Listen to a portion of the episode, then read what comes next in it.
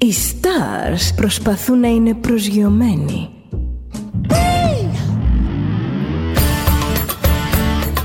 Ένα star είναι συνέχεια στον αέρα. Συνέχεια στον αέρα. Στο Δέλτα ζεις μαζί του.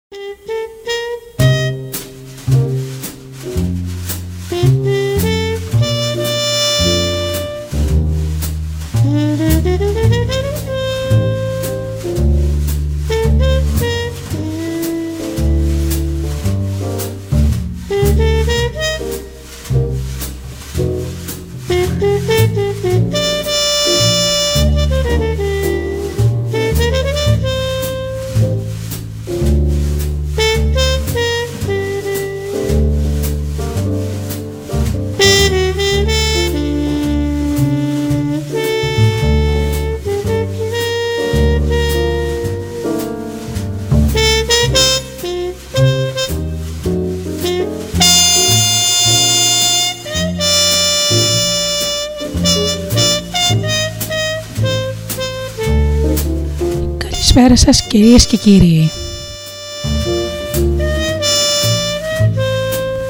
Είναι η εκπομπή «Άνθρωποι και Ιστορίες» με τη Γεωργία Αγγελή. Ζωντανά από το στούντιο Δέλτα, το ραδιόφωνο της καρδιάς μας.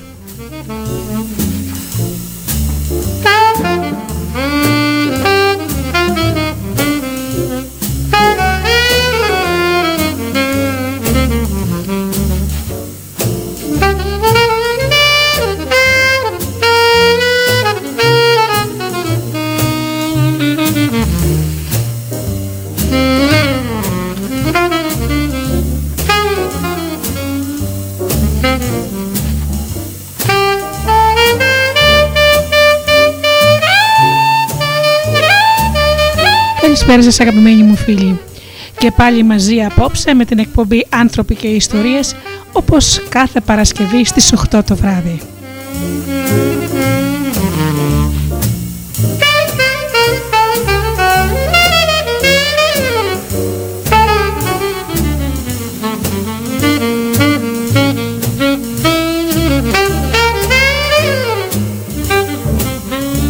Πρώτα όμως ε, φίλοι μου να σας καλωσορίσω στο Studio Delta όλους εσάς που πληκτρολογείτε www.studiodelta.gr και βρίσκεστε εδώ μαζί μας στη σελίδα του σταθμού.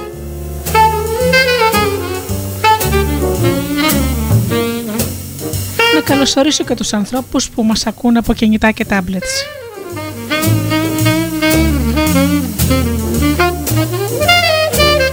καλωσορίσουμε και τους ανθρώπους που μας ακούν από τις διάφορες μουσικές σελίδες και πόρταλς στα οποία φιλοξενούμαστε όπως είναι το Live24. Και φυσικά την καλησπέρα μου και την αγάπη μου στους εκλεκτούς μου συνεργάτες και φίλους.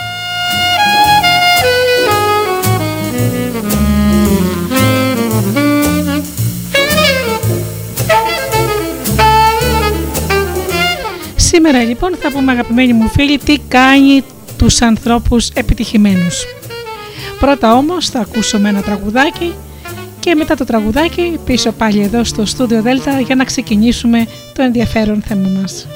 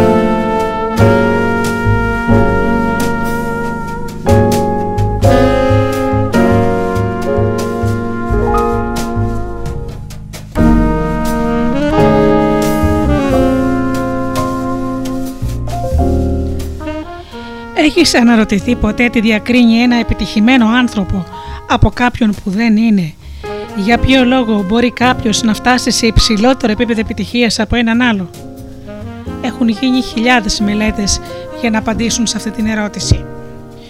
Πολλοί από τους κορυφαίους στοχαστές και συγγραφείς αφιερώνουν ολόκληρη τη ζωή τους στην προσπάθεια να απαντήσουν σε αυτό ακριβώς το ερώτημα. Γιατί κάποιοι άνθρωποι είναι πιο επιτυχημένοι από τους άλλους σε όλες τις πλευρές της ζωής τους. Φαίνεται πως κάποιοι τα έχουν όλα.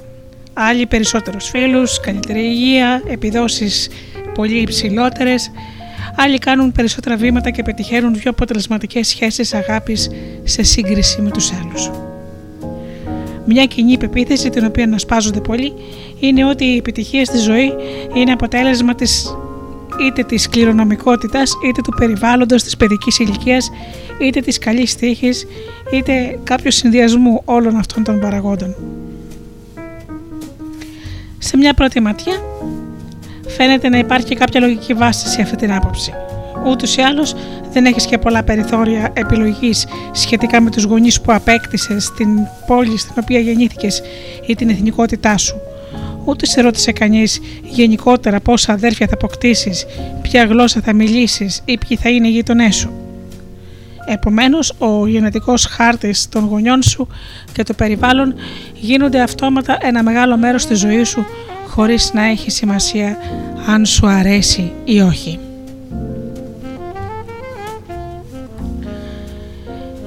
Καταρχήν, ποια είναι τα δεδομένα που συσχετίζονται με τη θεωρία ότι οι επιτυχημένοι άνθρωποι κατευθύνονται μοιραία προς την επιτυχία αποκλειστικά εξαιτίας της κληρονομικότητας; Δεν υπάρχει μια ομάδα γονιδίων η οποία να είναι κοινή για όλους τους επιτυχημένους ανθρώπους; Οι επιτυχημένοι άνθρωποι εμφανίζονται σε μια ευρεία ποικιλία μεγεθών σχημάτων, χρωμάτων και με διαφορετικά σωματικά και διανοτικά χαρακτηριστικά δεν υπάρχουν ούτε δύο που να είναι απόλυτα όμοια. Υπάρχουν παραδείγματα μονοζυγωτών διδήμων οι οποίοι διαθέτουν τον ίδιο γενετικό κώδικα και ο ένας οδηγείται στην επιτυχία ενώ ο άλλος όχι. Επίσης γνωρίζουμε ότι όλοι οι άνθρωποι οι οποίοι δεν είναι επιτυχημένοι μέχρι κάποια στιγμή της ζωής τους και αργότερα προχώρησαν για να κατακτήσουν τη μεγάλη επιτυχία ενώ ο γενετικός τους κώδικας έμενε ακριβώς ο ίδιος κατά τη διαδικασία. Το άλλο επιχείρημα ότι οι άνθρωποι είναι επιτυχημένοι αποκλειστικά σαν αποτέλεσμα της ανατροφής τους έχει μεγαλύτερη εγκυρότητα. Οι ερευνητές ανακάλυψαν πως ορισμένα περιβάλλοντα τείνουν να παράγουν ορισμένα συμπεριφορικά χαρακτηριστικά όπου το θετικό οδηγεί στο θετικό και στο αρνητικό και το αρνητικό σε αρνητικό. Για παράδειγμα, τα παιδιά που αναπτύσσονται στο περιβάλλον ενός γκέτο εμφανίζουν μεγαλύτερα ποσοστά εγκληματικότητας ή αποτυχίας στο σχολείο σε σύγκριση με τα παιδιά που μεγαλώνουν σε γειτονιές της μεσαίας και ανώτερης τάξης. Αυτό όμως λειτουργεί αμφίδρομα. Οι οικογένειες που μεγαλώνουν στη φτώχεια έχουν βγάλει ένα μεγάλο αριθμό επιτυχημένων παιδιών και οι οικογένειες της μέσης και ανώτερης τάξης έχουν εμφανίσει το δικό τους σημαντικό ποσοστό αποτυχιών. Επομένως, οι περιβαλλοντολογικοί παράγοντες και μόνο δεν μπορούν να εγγυηθούν την επιτυχία. Από την άλλη πλευρά υπάρχει σωρία στοιχείων τα οποία υποστηρίζουν την άποψη ότι η επιτυχία είναι το αποτέλεσμα ορισμένων νοητικών τάσεων και χαρακτηριστικών της προσωπικότητας, τα οποία είναι γνωστά σαν στάσεις περισσότερο από οποιοδήποτε άλλο μεμονωμένο παράγοντα. Οι στάσεις είναι το αποτέλεσμα των επιλογών που κάνεις. Η απόφαση να πιστέψεις ή να μην πιστέψεις ορισμένες πλευρές της ζωής σου.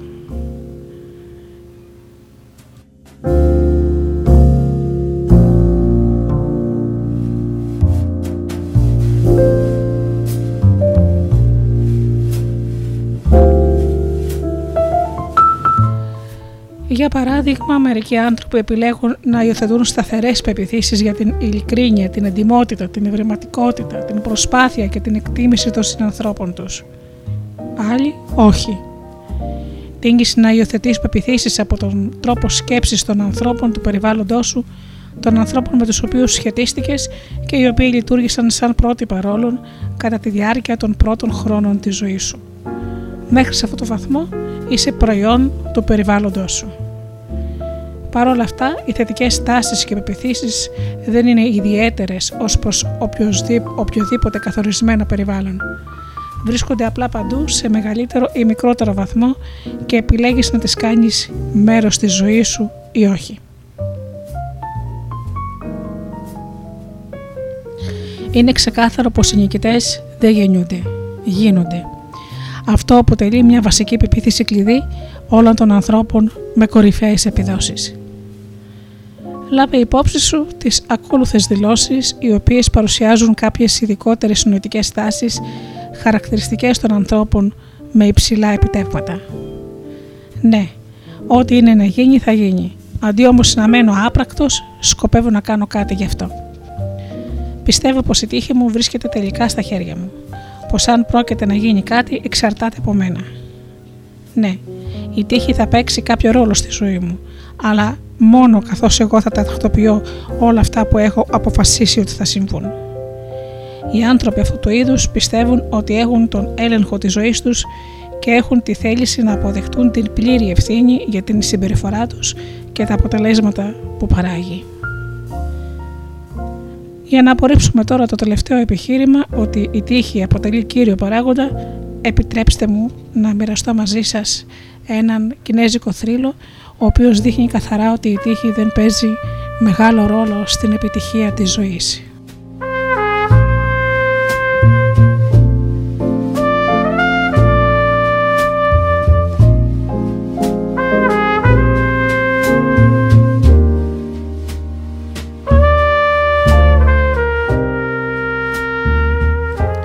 Η ιστορία αναφέρεται σε ένα γέρο ο οποίος ε, φαινόταν να έχει τα πάντα.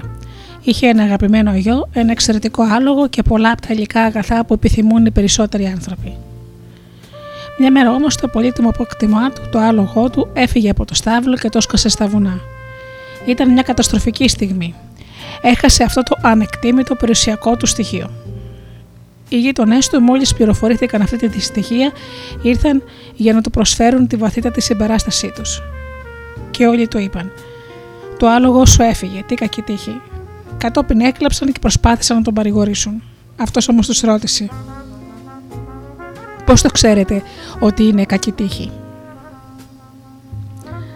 Πράγματι, λίγες μέρες αργότερα το άλογο επέστρεψε στο σπίτι όπου γνώριζε ότι θα έβρισκε άφθονη τροφή και νερό. Μαζί του έφερε 12 πανέμορφα άγρια αρσενικά άλογα.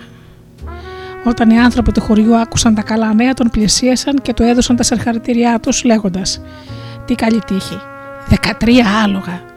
Και ο σοφό γέρος τους είπε: Πώς το ξέρετε ότι είναι καλή τύχη; Θυμήθηκαν τα λόγια του την επόμενη μέρα, όπου ο γιος του, το μοναδικό του παιδί, προσπάθησε να υπεύσει έναν από τους άγριους επιβίτορες. Το άλογο τον έριξε κάτω, έσπασε το πόδο του και το προκάλεσε μόνιμη αναπηρία. Όταν οι γείτονες άκουσαν το ατύχημα, ήρθαν ξανά και του είπαν: Ο γιος σου θα είναι πάντα ανάπηρος. Τι κακή τύχη. Αλλά ο γέρος είπε και πάλι: Πώς το ξέρετε ότι είναι κακή τύχη. Πράγματι, ένα χρόνο μετά, ένας εξωματικός του στρατού ήρθε στην πόλη, επιστράτευσε όλους τους νέους άντρες και τους πήρε μαζί τους στη μάχη. Η μάχη χάθηκε και όλοι οι πολεμιστές σκοτώθηκαν. Ο μόνος νεαρός άντρας που έμεινε στο χωριό ήταν ο ανάπηρος γιος του γέρου, ο οποίος δεν είχε επιστρατευτεί εξαιτίας της αναπηρίας του. Το ηθικό δίδαγμα αυτής της ιστορίας είναι το εξής. Δεν ξέρεις ποτέ αν κάτι είναι δείγμα καλής ή κακής τύχης. Γι' αυτό μη βασίζεσαι σε αυτό για να φτάσεις εκεί που θέλεις.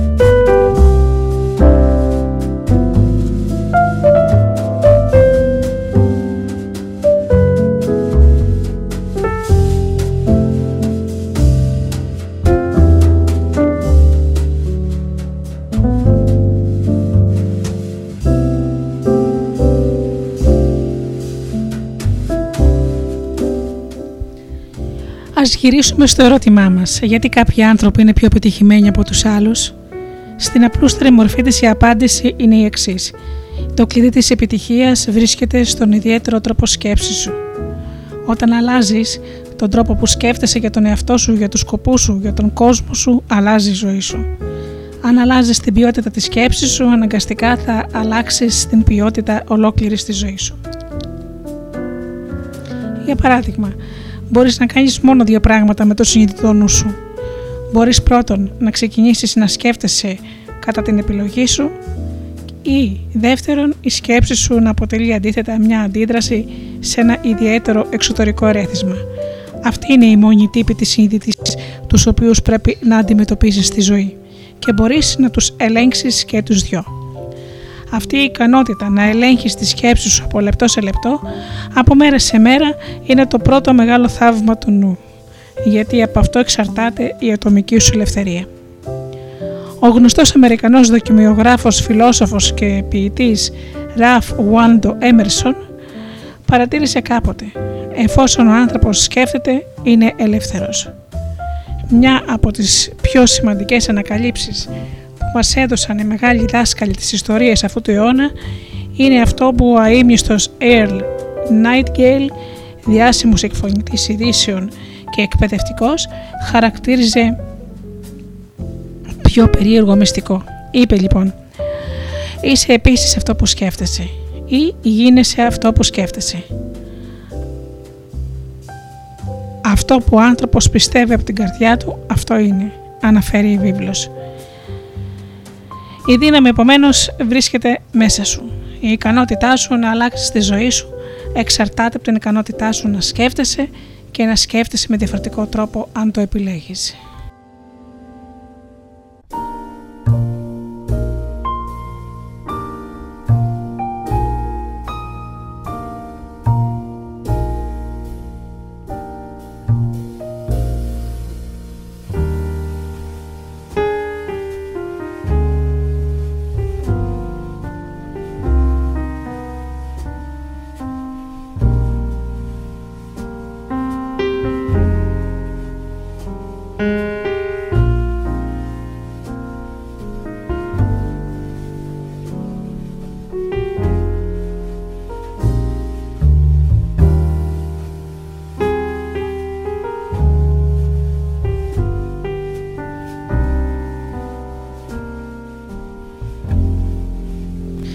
Οι επιτυχημένοι άνθρωποι, χωρίς να έχει σημασία εάν έχουν επίγνωση του γεγονότος ή όχι, επιδεικνύουν σταθερά αυτή την αλήθεια σε όσα λένε και κάνουν. Για τους σκοπούς μας θα ορίσουμε σαν επιτυχημένους ανθρώπους αυτά τα άτομα τα οποία θέτουν όλο και υψηλότερους στόχους στη ζωή τους, δουλεύουν προοδευτικά με κατεύθυνση την υλοποίηση αυτών των στόχων και απολαμβάνουν μια δυναμική καλά ισορροπημένη ζωή κατά τη διαδικασία. Λάβετε υπόψη το ακόλουθο παράδειγμα. Κάποτε μια μεγάλη εταιρεία ειδών γραφείου διοργάνωσε μια προγραμματική συνεδρίαση προκειμένου να θέσει νέους στόχους πωλήσεων για το επόμενο έτος. Ο Τόμ, διευθυντής marketing, θέλησε να καθορίσει τον τόνο των συζητήσεων συστήνοντας τον Μάικ, τον κορυφαίο πωλητή της χρονιάς, σε όλους τους αντιπροσώπους πωλήσεων που ήταν παρόντες. Ζήτησε από τον Μάικ να ανέβει στο βάθρο προκειμένου να προσφέρουν οι συνάδελφοί του την αναγνώρισή τους για τα σημαντικά επιτεύγματά του, για το γεγονός ότι κατόρθωσε να αποκομίσει προμήθειες πέντε φορές μεγαλύτερες από το μέσο όρο της ομάδας. Μετά τα χειροκροτήματα, ο Τόμ προκάλεσε την ομάδα θέτοντας αρκετές ερωτήσεις. Θέλω να κοιτάξετε καλά τον Μάικ. Τι το διαφορετικό έχει; Τι είναι αυτό που έχει ο Μάικ και εσείς δεν το έχετε και το οποίο τον έκανε ικανό να κερδίσει τόσα χρήματα; Μήπως ο Μάικ είναι πέντε φορές πιο έξυπνος, Όχι. Τα αρχεία μας δείχνουν ότι έχει μέση ευφυΐα. Μήπως έχει καλύτερη παιδεία, Όχι. Έχει ένα πτυχίο στην διοίκηση επιχειρήσεων από το τοπικό κολέγιο. Για να το αποκτήσει, παρακολούθησε αρκετά χρόνια το νυχτερινό σχολείο, αλλά επέμενε. Μήπως ο Μάικ δούλευε περισσότερες ώρες ή δεν έκανε διακοπές κάθε χρόνο, Όχι. Οι αναφορές δείχνουν πως έπαιρνε τον ίδιο χρόνο διακοπών όπως και οι περισσότεροι άλλοι είχε μεγαλύτερη περιοχή πωλήσεων ή με περισσότερους σημαντικούς λογαριασμούς; Όχι, η περιοχή του ήταν μεσαίας τάξης. Τα πέντε χρόνια πείρας σε προηγούμενη εταιρεία αποτελούν μία μέση κατάσταση. Στην πραγματικότητα όλα σχεδόν έχουν σχέση με το Μάικ. Φαίνονται να ανήκουν στο μέσο όρο. Και ο Τόμ συνέχισε. Μάικ, έχουμε μείνει κατάπληκτοι. Τι είναι αυτό που σου επέτρεψε να έχεις επιδόσεις σε ένα πολύ υψηλότερο επίπεδο συγκριτικά με όλους τους άλλους εδώ; Μήπως έπαιξε κάποιο ρόλο σε αυτό η τύχη ή η μοίρα; Όχι, δεν το νομίζω, απάντησε ο Μάικ. Το γεγονός ότι ήμουν τυπικός σε κάθε ραντεβού για πωλήσεις που έκανα κατά τον περασμένο χρόνο ή ότι έκανα μια επαναληπτική επίσκεψη ακριβώς μια εβδομάδα αργότερα θα δεν οφείλεται στην τύχη. Δεν ήταν τύχη το γεγονός ότι φρόντισα να εξυπηρετώ σωστά κάθε παραγγελία που έπαιρνα και να παραδίδω το εμπόρευμα στην ώρα του. Δεν ήταν τύχη το γεγονός ότι παρακολουθούσα νυχτερινά μαθήματα επί 6 χρόνια για να πάρω το πτωχείο μου. Δεν ήταν τύχη ότι κατά τη διάρκεια του περασμένου έτους διάβασα 10 βιβλία σχετικά με τις αποτελεσματικές τεχνικές πωλήσεων και τη διαχείριση χρόνου. Όχι, δεν πιστεύω ότι ήταν η καλή τύχη ή η μοίρα που με έκανε να γίνω πολιτής με τις υψηλότερες επιδόσεις στην εταιρεία κατά το περασμένο έτος. Πιστεύω όμως ότι η θετική νοητική μου στάση και οι προσδοκίες που παρήγαγε είχαν μεγάλη σχέση με αυτό τοποθετούσα υψηλούς στόχους πέντε φορές υψηλότερους από το μέσο όρο και πίστευα καθαρά ότι μπορούσα να τους πετύχω. Προγραμμάτιζα τη δουλειά μου και κατόπιν έκανα ένα σχέδιο προκειμένου να φτάσω στους στόχους μου. Απλά φρόντιζα να εκτελώ κάθε μέρα αυτά που είχα προγραμματίσει προκειμένου να φτάσω εκεί που ήθελα. Αυτή είναι η διαφορά, αναφώνησε ο Τόμ. Αυτό είναι που κάνει το Μάικ να ξεχωρίζει. Η διαφορά βρίσκεται στην ποιότητα της σκέψης του Μάικ σκέφτεται πέντε φορές υψηλότερα και κατά τη γνώμη μου πέντε φορές ευφυέστερα. Πρέπει να καταλάβουμε το εξής. Η ποιότητα της σκέψης σου που καθοδηγεί την ευφυία σου είναι πιο σημαντική από το βαθμό της ευφυία που διαθέτεις.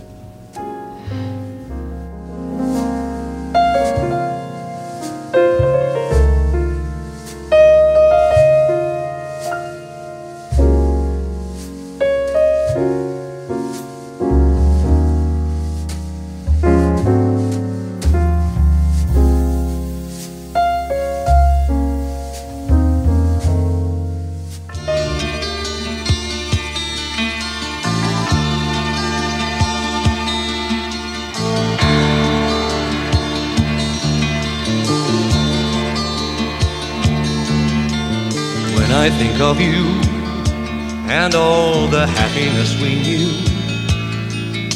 Something deep inside denies it ever could be true.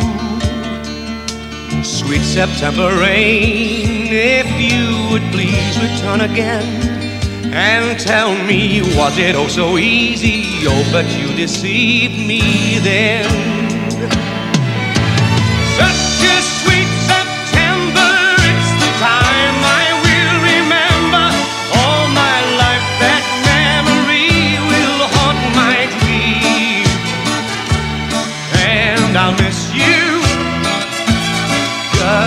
kiss.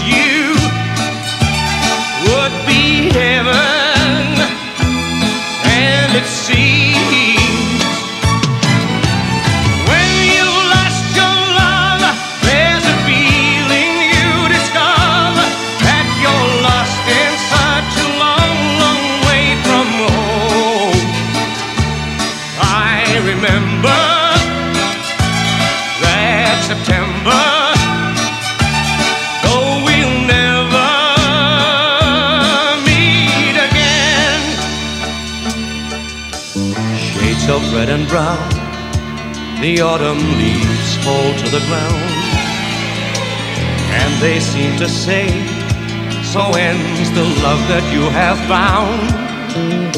Sweet September rain, if you would please return again and tell me why it had to be so. Tell me why did she go then?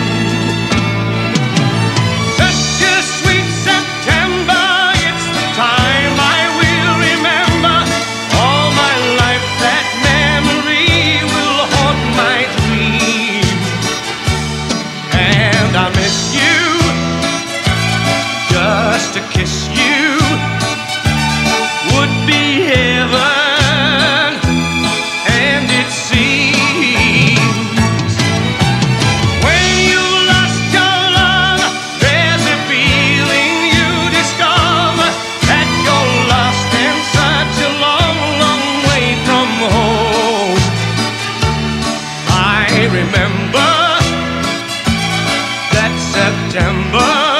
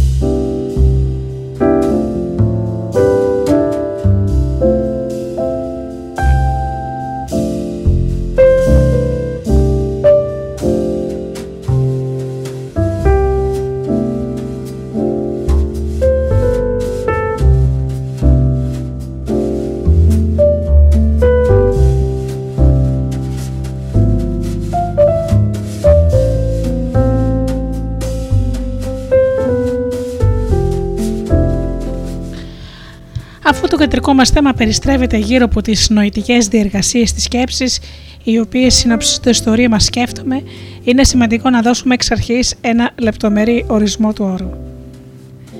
Η ένατη έκδοση του Webster New Collegiate Dictionary ορίζει το ρήμα σκέφτομαι στην μεταβατική του μορφή ως εξής. Πρώτον, να μορφοποιείς ή να έχεις κατά νου. Δεύτερον, να διατηρείς σαν πρόθεση. Τρίτον, να έχεις μία γνώμη. Δεύτερον, να θεωρείς ως να λαμβάνεις υπόψη. Τέταρτον, να αναλογίζεσαι. Να απασχολείς τις σκέψεις σου. Μετά να καθορίζεις μέσα από τον αναλογισμό. Πέμπτον, να φέρνεις στο νου σου, να θυμάσαι. Έκτον, να διαμορφώνεις με τη σκέψη. Και έβδομον, να διατηρείς σαν προστοκία, να προσμένεις. 8. Να επικεντρώνει κανείς τη σκέψη του πάνω σε αυτό και να διαμορφώνει μια νοητική εικόνα. Και ένατον να υποβάλει στις διεργασίες της λογικής σκέψης. Σαν μη μεταβατικό ρήμα ερμηνεύεται ως εξής.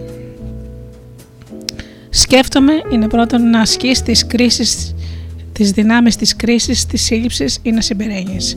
Ορθολογισμός.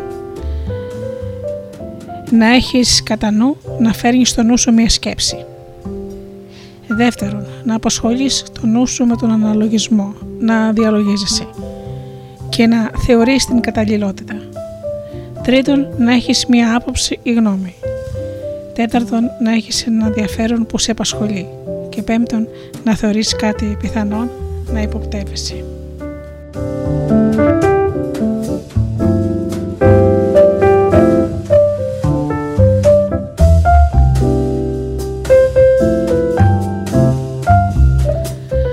Αμερικανός βουλευτής Daniel Webster είπε «Ο νους είναι ο μεγαλύτερος μοχλός όλων των πραγμάτων. Η ανθρώπινη σκέψη είναι διαδικασία μέσα από την οποία ικανοποιούνται τελικά οι ανθρώπινες αναζητήσεις. Από αυτούς τους ορισμούς απορρέουν τρεις γενικές κατηγορίες σκέψης. Πρώτον, να διατηρείς το νου σου, να διαλογίζεσαι, να απασχολείς το νου σου.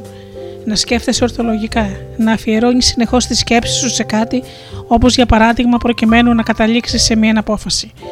Να κατανοείς ή να λύνεις. Αυτή η σκέψη για το παρόν συμπεριλαμβάνει κατά κύριο λόγο τη δημιουργία λύσεων και τον καθορισμό νοημάτων από αλληλοσυγκροώμανα κομμάτια πληροφοριών μέσα της υιοθέτησης μιας γνώμης ή πεποίθησης για ένα ειδικότερο θέμα ή μέσα από την επαναβεβαίωση των υιοθετούμενων γνωμών ή απόψεων.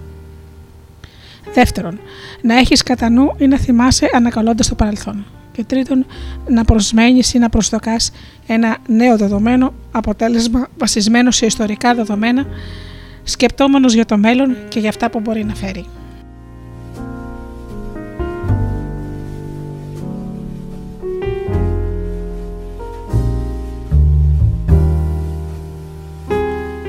Η συνειδητή σκέψη εκτελείται λιγότερο ή περισσότερο μέσα από την πλήρη γνώση της διαδικασίας στην οποία διενεργείται. Έχεις επίγνωση της δράσης και αυτό συχνά συμπεριλαμβάνει την εσωτερική σου φωνή η οποία μιλά στον εαυτό σου.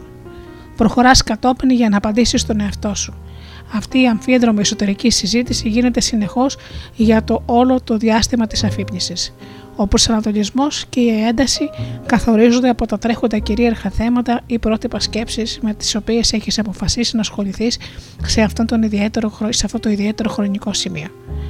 Από την άλλη πλευρά, η υποσχεδίτη σκέψη όπως περιγράφεται γίνεται χωρίς την πλήρη γνώση σου, αν και συχνά έχεις επίγνωση του τρόπου με τον οποίο αντιδράσει αυτή το σώμα σου.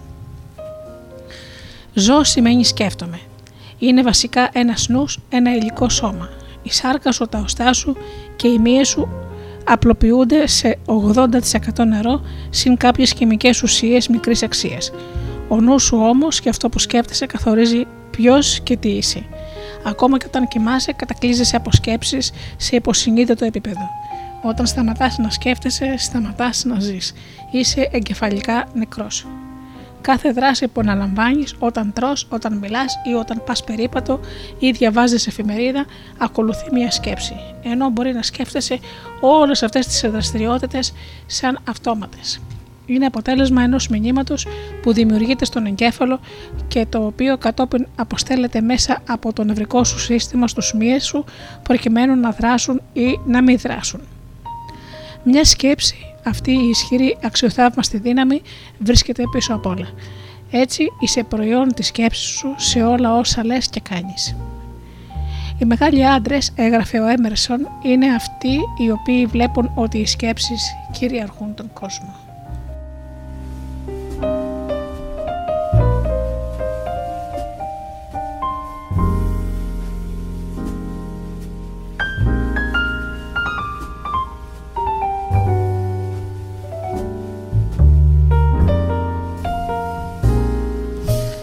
Η σκέψη είναι η αρχική πηγή κάθε, κάθε επιτυχίας, της ευημερίας και της ευτυχίας στον κόσμο.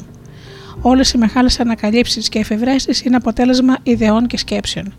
Η σκέψη είναι επίσης η πηγή της αποτυχίας, της φτώχεια και της δυστυχίας στον κόσμο. Αυτές οι σκέψεις, οι οποίες κυριαρχούν στο νου σου, καθορίζουν το χαρακτήρα, την καριέρα σου και όλες τις πλευρές της ζωής σου, θετικές ή αρνητικές. Όπως παρατήρησε ο μεγάλος Άγγλος ποιητής John Milton, ο νους δημιουργεί το δικό του χώρο και από μόνος του μπορεί να δημιουργήσει ένα παράδεισο στην κόλαση και μία κόλαση στον παράδεισο. Η σκέψη αποτελεί την ύψιστη μορφή δραστηριότητας που είναι ικανή να εκτελέσουν οι άνθρωποι. Παρ' όλα αυτά, λίγοι σκέφτονται πραγματικά. Πολύ συχνά ξεγελάς τον εαυτό σου, κάνοντάς τον να πιστεύει ότι σκέφτεσαι, επειδή έχεις επίγνωση κάποιας νοητικής δραστηριότητας που λαμβάνει η χώρα μέσα στο νου σου. Τις περισσότερες φορές ασκείς απλά την νοητική δεξιότητα η οποία είναι γνωστή σαν ανάκληση και μέσω της οποίας ξαναπέζεις τις εμπειρίες του παρελθόντος όπως τη μουσική σε μία κασέτα με τη μορφή νοητικών εικόνων ή ειδόλων που καταγράφτηκαν παλαιότερα στο υποσυνείδητό σου. Επιστρέφεις σε ορισμένο προγραμματισμό στα εσωτερικά αρχεία της μνήμης σου αν το επιθυμείς και το αποτέλεσμα είναι η συμπεριφορά της συνήθειας. Ο προηγούμενος προγραμματισμός σου αποτελεί τη μόνη σου βάση για σύγκριση και λειτουργείς αναγκαστικά με προκαθορισμένο τρόπο ή προσδοκάς να επαναληφθεί ένα παρόμοιο αποτέλεσμα σε αυτές τις και περιπτώσεις ισχύει ο νόμος της πεποίθησης. Ο Χένρι Φόρντ, ο διάσημος Αμερικανός βιομήχανος, έκανε την εξής παρατήρηση για το θέμα. Η σκέψη είναι η σκληρότερη δουλειά που υπάρχει και αυτός είναι πιθανός ο λόγος για τον οποίο τόσο λίγοι ασχολούνται με αυτή. Η ικανότητα να δημιουργείς είδωλα και να διατηρείς εικόνες μέσα στο νου σου είναι μοναδικό χαρακτηριστικό του ανθρώπινου είδους και πρόκειται για δεξιότητα η οποία σε εξυψω- σε εξυψώνει πάνω από όλα τα άλλα ζωντανά πλάσματα. Είσαι ο διαιτητής, παραγωγός, σεναριογράφος και πρωταγωνιστής όλων των ειδόλων που παίζονται στην κινηματογραφική σκηνή του νου σου. Σε πολύ μεγάλο βαθμό, όλα όσα επιτυγχάνεις ή αποτυγχάνεις να υλοποιήσεις στη ζωή αποτελούν άμεσο αποτέλεσμα των ειδόλων που έχεις φτιάξει στο νου σου. Γνώριζες ότι πραγματικά σκέφτεσαι με είδωλα και όχι με λέξεις. Τα είδωλα είναι απλές νοητικές εικόνες που δημιουργούνται από σκέψεις οι οποίες αναπαριστούν ιδέες και εμπειρίες. Για μεγάλα και για, πολύ, με- χιλιά, για, συγγνώμη, για χιλιάδες χρόνια οι πρωτόγονοι άνθρωποι επικοινούσαν επικοινωνούσαν τις ιδέες τους και τις εμπειρίες τους στους άλλους σχεδιάζοντας εικόνες στην άμμο ή στους τοίχους των σπηλαίων. Οι διάφορες γλώσσες και τα αλφάβητα που συμβολίζουν αυτά τα εικονικά μηνύματα αποτελούν πρόσφατο μόνο δημιούργημα των ανθρώπων. Ο νους δεν έχει προσαρμοστεί ακόμα σε αυτή την σχετικά νέα εξέλιξη. Ένα είδωλο έχει πολύ μεγάλη επίπτωση στον εγκέφαλο από τις λέξεις αντανακλώντας το γεγονός ότι τα νεύρα από το μάτι στον εγκέφαλο είναι 25 φορές μεγαλύτερα από τα νεύρα τα οποία πηγαίνουν από το αυτί στον εγκέφαλο. Συχνά θυμάσαι το πρόσωπο ενός ανθρώπου αλλά όχι το όνομά του. Η παλιά κινέζικη παροιμία λέει «Μια εικόνα αξίζει όσο χίλιες λέξεις» και είναι αληθινή. Είναι επίσης πολύ σημαντικό να συνειδητοποιήσεις ότι σκέφτεσαι ακολουθώντας ένα τρισδιάστατο πρότυπο, μια αντίληψη που ανέπτυξε καταρχήν ο James Newman στο θαυμάσιο βιβλίο του Release Your Breaks. Κάθε σκέψη έχει μια ιδέα ή ένα λεκτικό συνθετικό μέρος. Ένα είδωλο, ένα αντιληπτικό συνθετικό μέρος και ένα συναισθ- συναισθηματικό μέρος ή αίσθημα. Το καθένα παίζει έναν ειδικό ρόλο.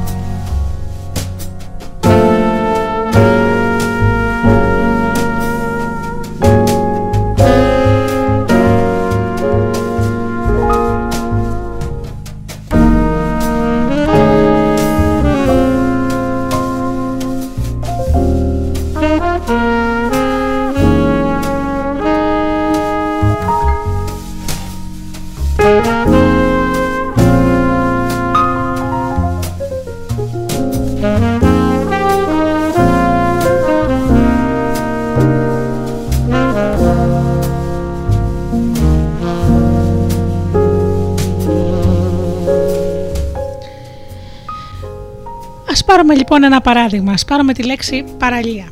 Το συνθετικό μέρος της εικόνας που δημιουργεί την αρχική επίγνωση είναι απλά παραλία. Το είδωλο είναι η όποια εικόνα δημιουργεί στο νου σου μέσα από τον ήχο της λέξης. Όλο το νόημα βρίσκεται στην εικόνα. Για τους περισσότερους θα συμπεριλαμβάνει μεγάλες εκτάσεις καθαρής λευκής άμμου κεμάτων που σπάζουν στην ακτή και ανθρώπων που κάνουν ηλιοθεραπεία ή πετάνε φρίσμπι. Το, νηστε- το συναισθηματικό μέρος το οποίο αντιπροσωπεύει τη σύνδεση νου σώματος είναι αυτό που νιώθεις ή αισθάνεσαι σαν αποτέλεσμα της εικόνας. Θα μπορούσε να είναι η ζεστασιά του ήλιου στο σώμα σου ή η άμμος ανάμεσα στα δάχτυλά σου. Άλλοι μπορεί να φαντάζονται μια απομονωμένη παραλία στην οποία δεν υπάρχει κανένας άλλος. Η συναισθηματική τους αντίδραση θα συμπεριλάμβανε πιθανόν αισθήματα ειρήνης, μοναχικότητας και ηρεμίας. Όλα τα αισθήματα που σου προκαλούνται εξαρτώνται από την ιδιαίτερη εικόνα που συλλαμβάνεις. Για παράδειγμα, αν σε είχε χτυπήσει κάποιο παλιροϊκό κύμα όταν ήσουν παιδί και σε είχε ρίξει ανέστητο, το αίσθημά σου για μια παραλία θα μπορούσε να είναι ριζικά διαφορετικό. Θα ήταν ίσως ένα μέρος που θα προτιμούσες να αποφύγεις. Κατά τον ίδιο τρόπο, καταγράφεις στο νου σου πληροφορίες για όλες τις εμπειρίες σου, ακολουθώντας ένα τρισδιάστατο πρότυπο, λεκτικό, αντιληπτικό και συναισθηματικό. Η πληροφορία συλλέγεται μέσα από τις πέντε αισθήσεις για, τη- για να σχηματίσει τη βάση του προσωπικού σου συστήματος πεπιθήσεων ή της κατανόησης του κόσμου σε αθρηστική μορφή όπως τον γνωρίζεις. Οι επιστήμονες υπολογίζουν ότι υπάρχουν περίπου 100 δισεκατομμύρια κύματα γνωστά σαν νευρώνες στο εγκεφαλικό φλοιό του μέσου ανθρώπου. Αυτά ικανά να αποθηκεύσουν περισσότερο από 100 τρισεκατομμύρια bit πληροφοριών. Όλα τα στοιχεία της μνήμης σου καταγράφονται τρισδιάστατα, σαν τα τρία συνθετικά μέρη κάθε πράγματος που σκέφτηκες ή βίωσες ποτέ. Ο τρόπος με τον οποίο σκέφτεσαι τα είδωλα σε τρεις διαστάσεις είναι σημαντικός για αργότερα. Όταν θα συζητήσουμε την αντίληψη που έχουμε για τον εαυτό μας, την εικόνα του εαυτού μας και την αυτοεκτίμησή μας.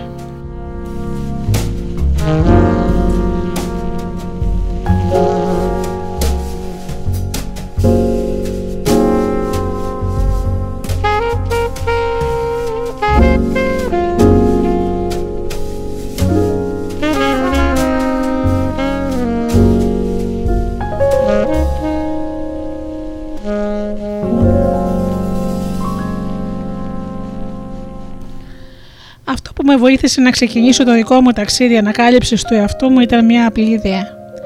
Μετά από πολλή μελέτη και διαλογισμό, κατέληξα στο συμπέρασμα ότι οι άνθρωποι έχουν σήμερα στη ζωή τους ακριβώς αυτό που συνεχίζουν να λένε στο νου τους ότι θέλουν. Καταρχήν, βρήκα τη δήλωση αυτή περισσότερο από αφοπλιστική. Γνώριζα τι είχα και γνώριζα πως μεγάλη περιουσία γνώριζα ποιος ήμουν και σε αυτό το χρονικό διάστημα, αν και δεν είχα μεγάλη περιουσία, ούτε και ήμουν κάποια ιδιαίτερα σημαντική, αλλά ήταν πολύ δύσκολο για μένα να παραδεχτώ στον εαυτό μου ότι αυτό που είχα και αυτή που ήμουν πήγαζε από αυτό που συνέχιζα να λέω στο νου μου ότι ήθελα. Πώς θα μπορούσα να ευθύνομαι για τη σχετική έλλειψη επιτυχίας όταν υπήρχαν τόσοι άλλοι βολικοί παράγοντες γύρω μου και οι οποίοι ό- ήμουν τόσο σίγουροι και αποτελούσαν την αιτία; Αδύνατον σκεφτόμουν. Ευτυχώς διατήρησα αυτή την αντίληψη. Η πρόκληση που με, ανάγκα- που να- με ανάγκασε να αντιμετωπίσω δεν έφευγε. Έτσι συνέχισα να μελετάω τη συμπεριφορά μου και τη συμπεριφορά των άλλων με μεγάλη προσοχή προκειμένου να επικυρώσω την εγκυρότητά της. Έχοντας ολοκληρώσει αυτή τη μελέτη και γνωρίζοντας αυτά που γνωρίζω τώρα, είμαι έτοιμη να σου επαναλάβω αυτή τη δήλωση. Έχεις σήμερα στη ζωή σου ακριβώς αυτό που συνεχίζεις να λες στο νου σου ότι θέλεις. Thank you.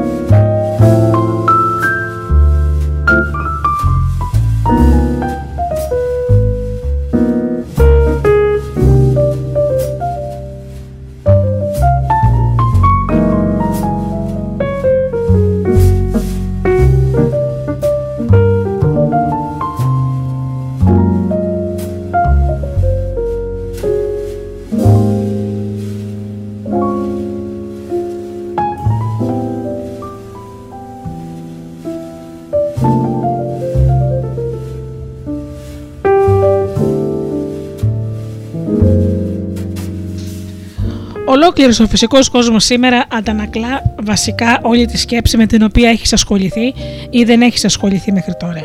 Υπάρχουν αρχές οι οποίες ισχύουν τόσο για σένα όσο και για μένα. Αντιπροσωπεύουν παγκοσμίως νόμους. Εξηγώντας αυτές τις αρχές, θα σου δείξω πως έχεις σήμερα ακριβώς αυτό που συνεχίζεις να λες στο νου σου. Ό,τι θέλεις. Μέσα από τα νοητικά είδωλα.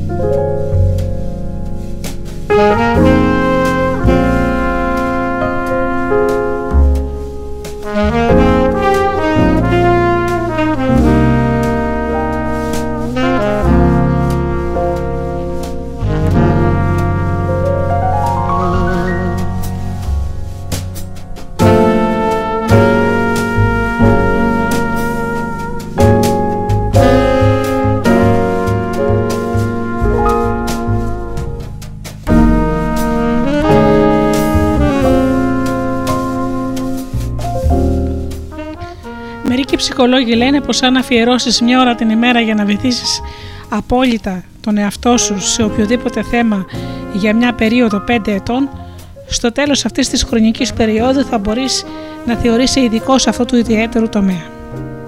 Στην περίπτωσή μου ήξερα ότι υπήρχε χώρος για ανάπτυξη και αλλαγή. Ήθελα να βρω πώς θα μπορούσα να φέρω μια δημιουργική αλλαγή στη ζωή μου. Έτσι αφιέρωσα χρόνια για να κάνω το ταξίδι σε αυτό το μακρύ και δύσκολο δρόμο αναζητώντας την απάντηση και πιστεύω ότι τη βρήκα. Ανακάλυψα ότι η δύναμη που κυριαρχεί στην ύπαρξή μου είναι η σκέψη με την οποία ασχολούμαι. Πρόκειται για βασική σκέψη κλειδί. Έτσι αποφάσισα να αναλάβω τον έλεγχο αυτής της διεργασίας γιατί γνώριζα ότι με αυτόν τον τρόπο θα αναλάμβανα τον έλεγχο στη ζωή μου.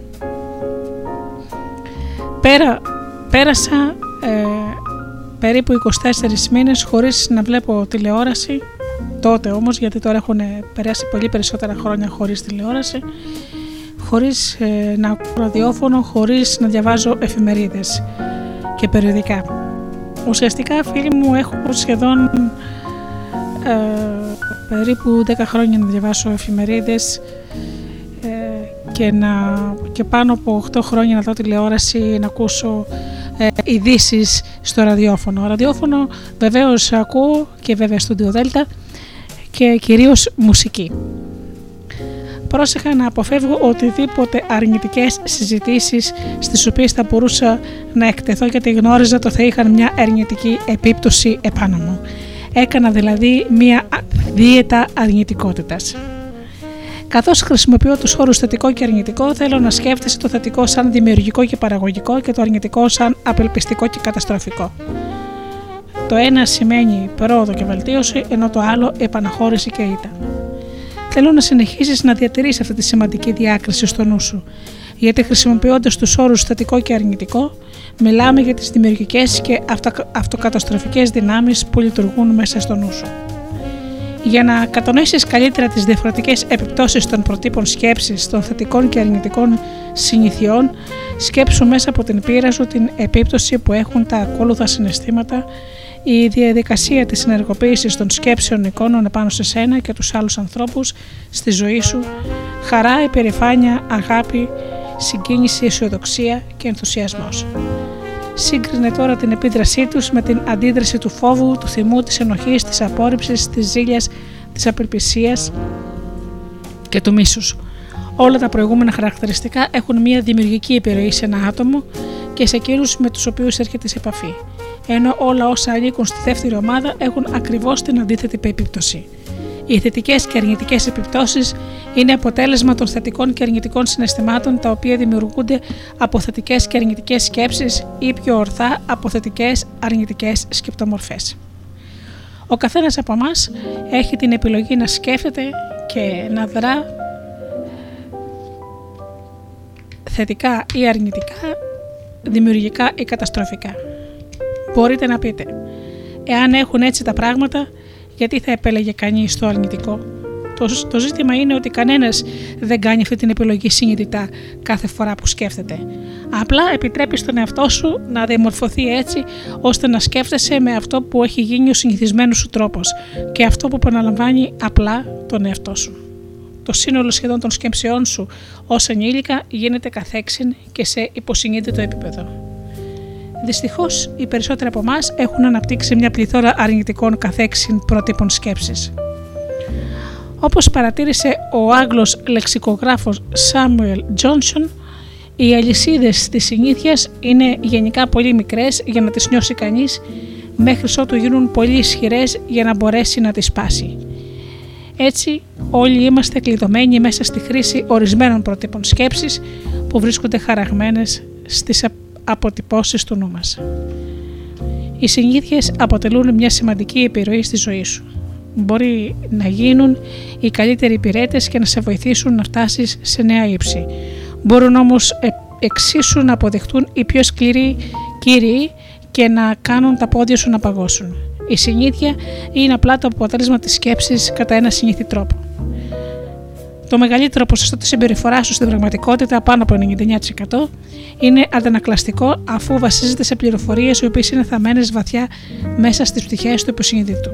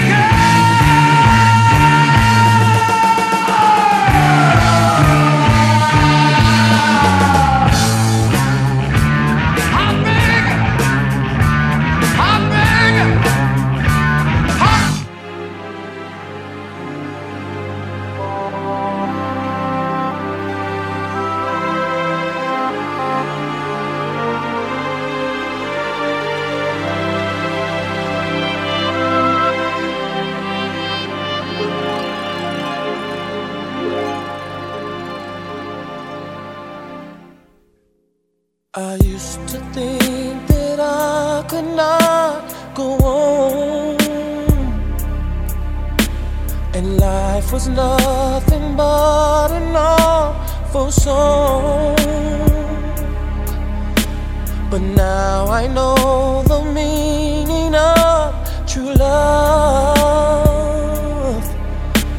I'm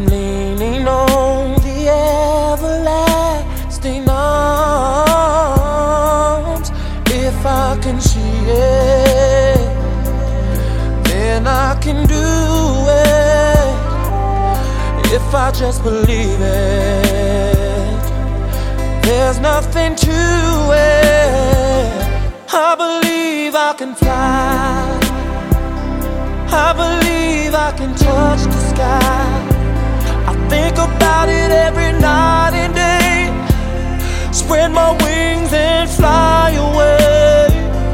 I believe I can soar. I see me I believe I can fly. I believe I can fly. I believe I can fly.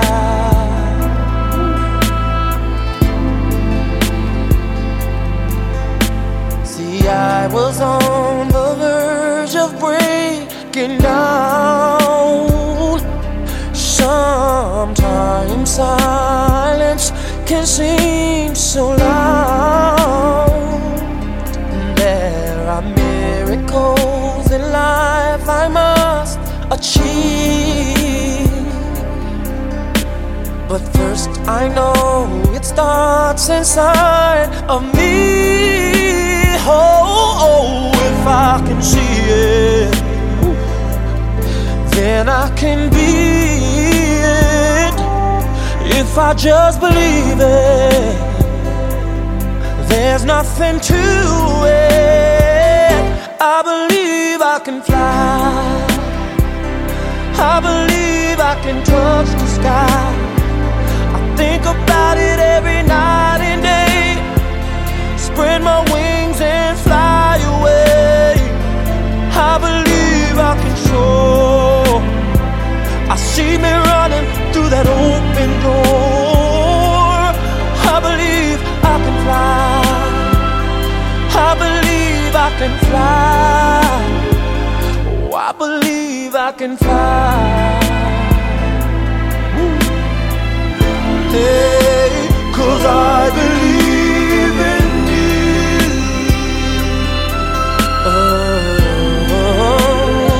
Oh, if I can see it,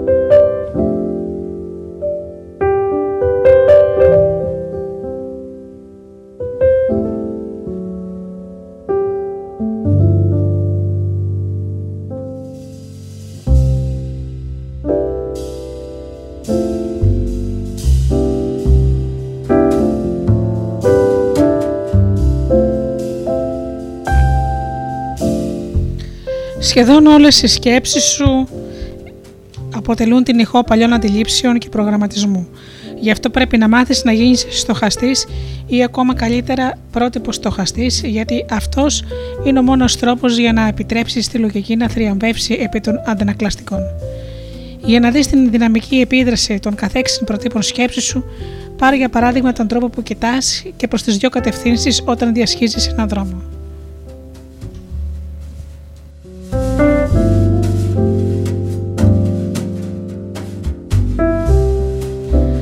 Έχει γεννηθεί στην Ελλάδα, είσαι αυτόματα διαμορφωμένος έτσι ώστε πρώτα κοιτά αριστερά και κατόπιν δεξιά. Αν γεννήθηκε στη Μεγάλη Βρετανία, είσαι αυτόματα διαμορφωμένος ώστε ότι να κοιτά πρώτα δεξιά και μετά αριστερά, αφού τα αυτοκίνητα εκεί κινούνται στην αριστερή πλευρά του δρόμου. Δεν υπάρχει τόσο τίποτα κομικό όσο να παραταρεί κανείς τους ε, τουρίστες στον ε, Λονδίνο να προσπαθούν να ακυρώσουν αυτό που έχουν συνηθίσει να κάνουν. Έμαθαν κάτι σε μικρή ηλικία και μέσα από συνειδητή προσπάθεια με βάση τις ειδικότερες περιστάσεις που κυριαρχούσαν στο περιβάλλον τους, μέσα από την επανάληψη η αντίδραση αυτή έγινε συνήθεια. Ένα είδος αποθηκευμένου στη μνήμη προγράμματος που δεν απαιτεί σχεδόν καθόλου σκέψη, τουλάχιστον όχι σε συνειδητό επίπεδο. Κατά τον ίδιο τρόπο, ορισμένα πρότυπα σκέψης ή νοητικές στάσεις έχουν προγραμματιστεί στο υποσυνείδητό σου και δημιουργούν το ιδιαίτερο άτομο που είσαι σήμερα. Μπορείς να τα αλλάξεις μαθαίνοντας εκ νέου διαφορετικά, πιο αποτελεσματικά πρότυπα σκέψης. Αυτό συμπεριλαμβάνει την αύξηση του επίπεδου της επίγνωσή σου σχετικά με αυτά που πρέπει να αλλάξεις και τη συνειδητή επανάληψη της νέας εμπειρίας, μάθησης που επιθυμείς ξανά και ξανά μέσα στη φαντασία σου. Οι νέες σκεπτοεικόνες παράγουν τις νέες εμπειρίες της ζωής. Σκέψου πόσο σημαντικές είναι οι σκέψεις στη ζωή σου διαβάζοντας, ακούγοντας το τελευταίο και το ακόλουθο ποίημα το οποίο έχει τίτλο «Οι σκέψεις είναι πράγματα» και έχει γράψει ο Henry Van Dyke.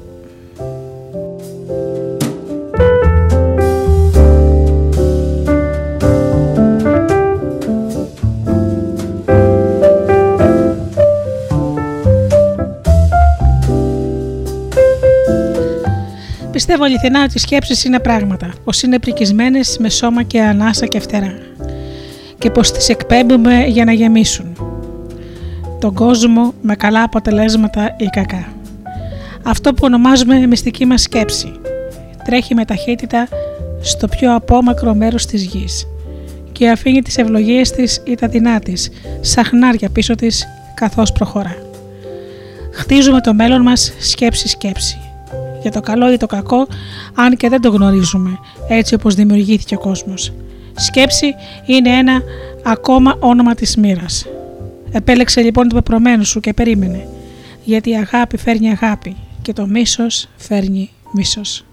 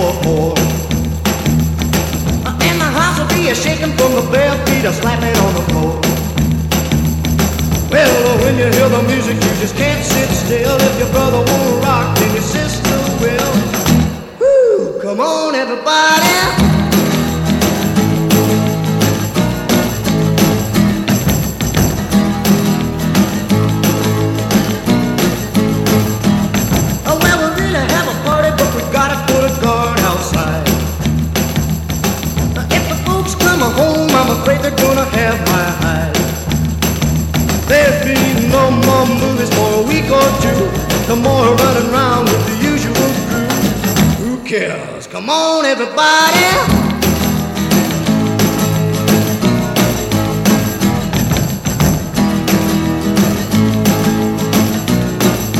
Come on, everybody.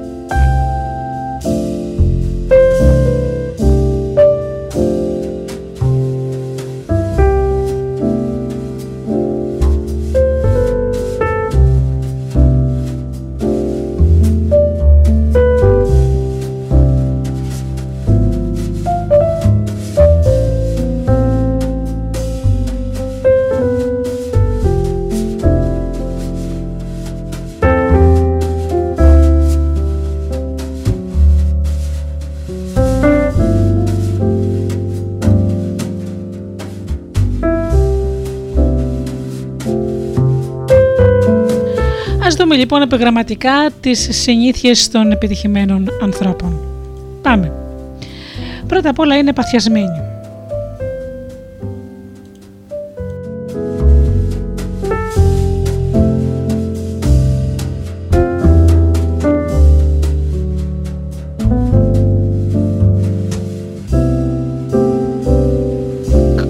είναι οι άνθρωποι που δεν έχουν μόνο ενδιαφέροντα, έχουν πάθη και αφοσιώνονται ολοκληρωτικά σε αυτά.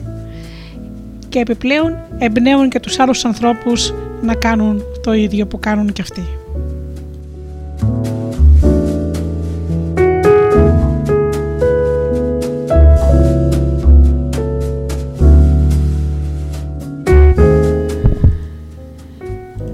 Οι επιτυχημένοι άνθρωποι κολυμπάνε ενάντια στο ρεύμα. Υπάρχει λόγος που οι επιτυχημένοι και ευτυχισμένοι άνθρωποι τείνουν να είναι λίγο διαφορετικοί. Για να είστε πραγματικά επιτυχημένοι και ευτυχισμένοι, θα πρέπει να ακολουθήσετε τα πάθη και τις αξίες σας, ανεξάρτητα από το κόστος.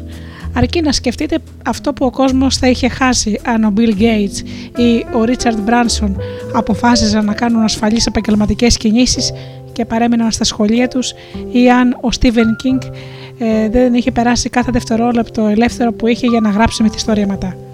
Το να κολυμπάτε ενάντια στο ρεύμα σημαίνει βέβαια ότι θα πρέπει να είστε πρόθυμοι να αναλάβετε και κινδύνους.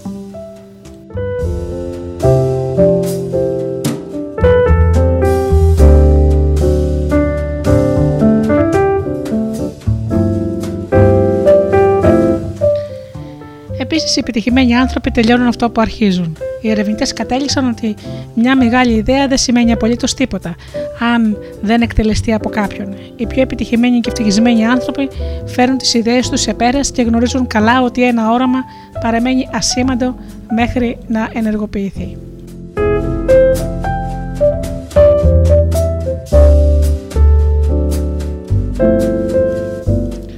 Οι άνθρωποι που είναι επιτυχημένοι και ευτυχισμένοι σε μακροπρόθεσμη φάση έχουν μάθει να κάνουν λάθη, να μοιάζουν σαν ηλίθιοι και να προσπαθούν ξανά και ξανά. Σε μια πρόσφατη μελέτη στο κολέγιο William and Mary, οι ερευνητές διεξήγαγαν συνεντεύξεις πάνω σε 800 επιχειρηματίες και διαπίστωσαν ότι οι πιο επιτυχημένοι από αυτούς είχαν δύο κρίσιμα στοιχεία. Ήταν φοβεροί στο να φανταστούν την αποτυχία και έτειναν στο να μην τους νοιάζει τι πίστευαν οι άλλοι άνθρωποι για αυτούς. Με άλλα λόγια, οι πιο πετυχημένοι επιχειρηματίες έβλεπαν την αποτυχία ως ένα μικρό και απαραίτητο βήμα στη διαδικασία για την επίτευξη των στόχων τους.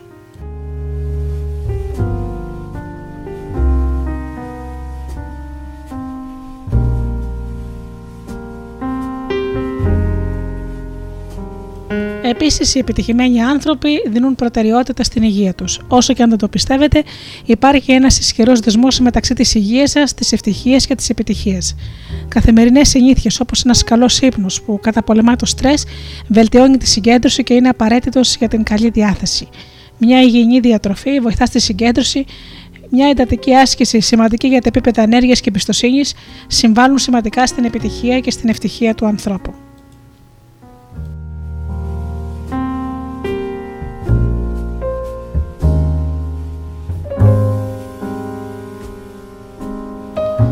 Οι επιτυχημένοι άνθρωποι δεν στέκονται σε προβλήματα. Οι επιτυχημένοι και χαρούμενοι άνθρωποι δεν δίνουν δεκάρα για τα προβλήματα που βρίσκονται στο δρόμο τους, καθώς πιστεύουν ότι είναι πιο αποτελεσματικοί όταν επικεντρωθούν στις λύσεις. Οι ίδιοι πιστεύουν ότι με αυτόν τον τρόπο, με την εστίαση δηλαδή σε ενέργειες που βελτιώνουν και δίνουν λύσεις σε προβλήματα, δημιουργείται μια αίσθηση προσωπικής αποτελεσματικότητας που παράγει θετικά συναισθήματα και βελτιώνει την απόδοση.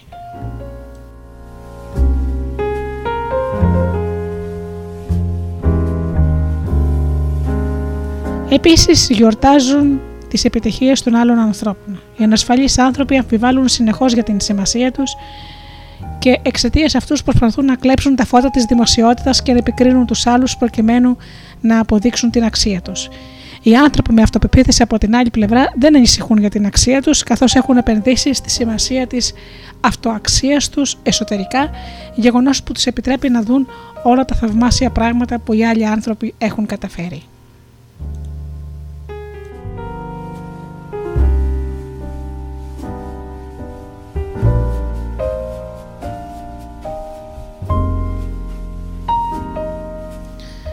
Ζουν ζουν έξω από τα καθιερωμένα. Οι επιτυχημένοι και ευτυχισμένοι άνθρωποι έχουν φτάσει εκεί που βρίσκονται ακριβώς επειδή σκέφτονται διαφορετικά από τους άλλους ανθρώπους. Ενώ οι άλλοι άνθρωποι έχουν εξασφαλίσει μια άνετη και ασφαλή ζωή. Οι επιτυχημένοι άνθρωποι βρίσκονται εκεί που βρίσκονται γιατί αμφισβητούν και ρισκάρουν εκθέτοντας μονίμως τον εαυτό τους σε νέες ιδέες.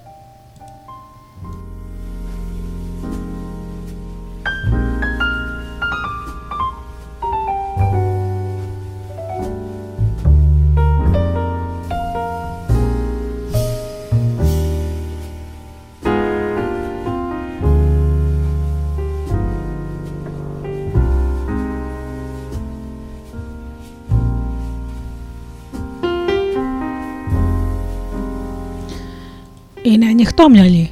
Το να συναναστρέφεστε με ανθρώπους διαφορετικούς από εσάς και να προσπαθείτε να τους επιβάλλετε τις δικές σας απόψεις είναι λάθος. Οι επιτυχημένοι και παράλληλα χαρούμενοι άνθρωποι αναγνωρίζουν ότι κάθε καινούργια επαφή παρέχει μια ευκαιρία για ανάπτυξη. Θα βοηθούσε αν μπαίνατε στη θέση του άλλου ατόμου και καταλάβετε πως η οπτική τους είναι λογική, τουλάχιστον σε αυτούς. Ένας πολύ καλός τρόπος για να κρατήσετε το μυαλό σας ανοιχτό είναι να προσπαθήσετε να κρατήσετε τουλάχιστον ένα ενδιαφέρον ή χρήσιμο πράγμα από κάθε συνομιλία που έχετε.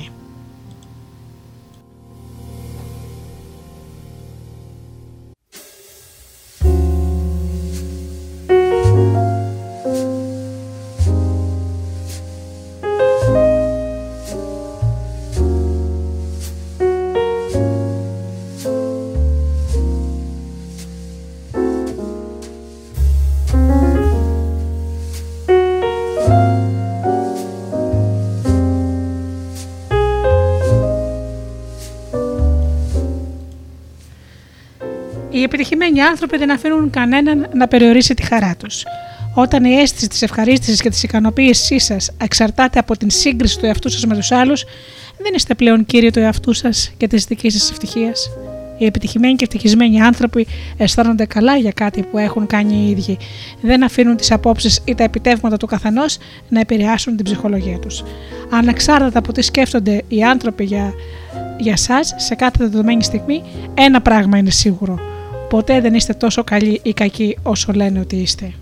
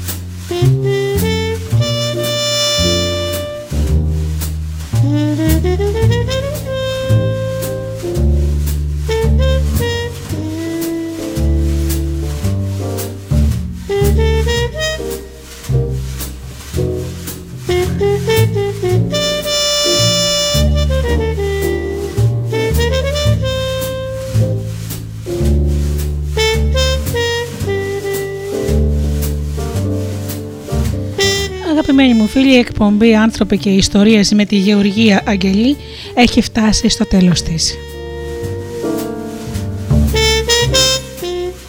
Σας ευχαριστώ θερμά για αυτές τις δύο ώρες που αφιερώσατε στο στούντιο Δέλτα και στην εκπομπή «Άνθρωποι και Ιστορίες».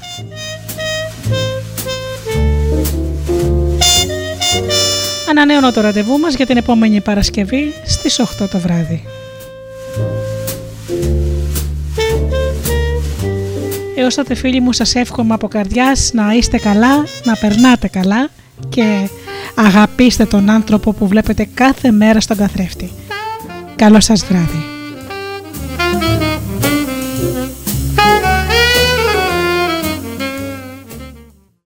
Αν το αφεντικό δεν σ' αφήνει να ακούς ράδιο στη δουλειά, απόλυσέ το.